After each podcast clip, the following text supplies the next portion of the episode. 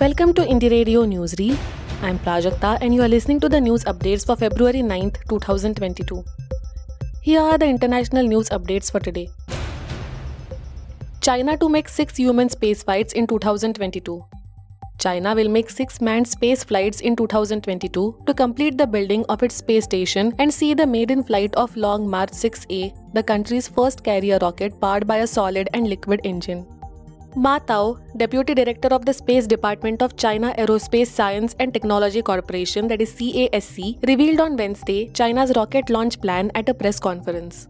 China carried out 55 space launch missions in 2021, with this number ranking first in the world, and total mass of spacecraft launched reached 191 tons, an 85.5% year on year increase.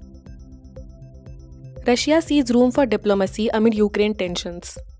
Russia's EU ambassador said that his country still believes diplomacy can help de escalate the crisis over Ukraine. Vladimir Chizhov said in a BBC report that his country had no intention of invading anybody but warned that it was important not to provoke Russia into changing its mind. It comes after a flurry of diplomatic activity on Monday and Tuesday. Russia has repeatedly denied any plans to invade Ukraine. UK PM speeds up plan to end COVID self isolation rule. People in England with COVID 19 from late February will no longer be legally required to self isolate to stem the spread of COVID 19, Prime Minister Boris Johnson said on Wednesday. He has proposed to speed up existing plans to live with the virus. Johnson ended almost all COVID 19 restrictions in England last July and last month lifted Plan B measures that had been temporarily imposed to slow the spread of the more recent Omicron variant of the coronavirus. Belarusian skier flees country after ban for political views.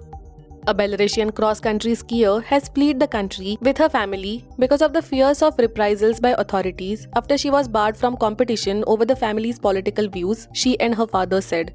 Daria Dolidovich and her family are now in Poland, where she hopes to continue training, a Reuters report said. Last month, 17 year old Daria was barred from competing for what she and her father believe were his participation in street protests against the 2020 re election of Belarusian President Alexander Lukashenko. Iran unveils missile said to put Israel in reach. Iran's Islamic Revolutionary Guard Corps on Wednesday announced the development of a surface to surface missile whose stated range would put Israel within reach. Armed Forces Chief of Staff Mohammad Bagheri described it as strategic long range missile. The Guard's Sepah News website said the missile has a range of 1,450 kilometers, runs on solid fuel, and is capable of penetrating anti missile systems. Now to the national news stories. It is woman's right to decide what she wants to wear, says Priyanka Gandhi. Whether it is a bikini, a ghungat, a pair of jeans, or a hijab, it is a woman's right to decide what she wants to wear, Congress leader Priyanka Gandhi Vadra said on Wednesday amid the ongoing hijab row in Karnataka. She asserted that this right is guaranteed by the Constitution. Incidents of stone pelting and use of force by police were reported on Tuesday as the hijab row in Karnataka escalated. Over 25,000 Indians ended lives due to unemployment indebtedness from 2018 to 2020. The union government on Wednesday informed the Rajya Sabha that more than 25,000 Indians died by suicide due to either unemployment or indebtedness between 2018 and 2020. As many as 9,140 people died by suicide due to unemployment and 16,091 people due to bankruptcy or indebtedness during the time period, the government told the upper house. The information was provided by Minister of State for Home Nityanand Rai in a written reply to a question on the issue in Rajya Sabha.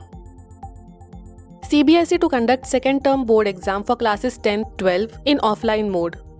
The Central Board of Secondary Education, that is CBSE, will conduct second term board examination for classes 10th and 12th in offline mode from April 26th, officials said on Wednesday.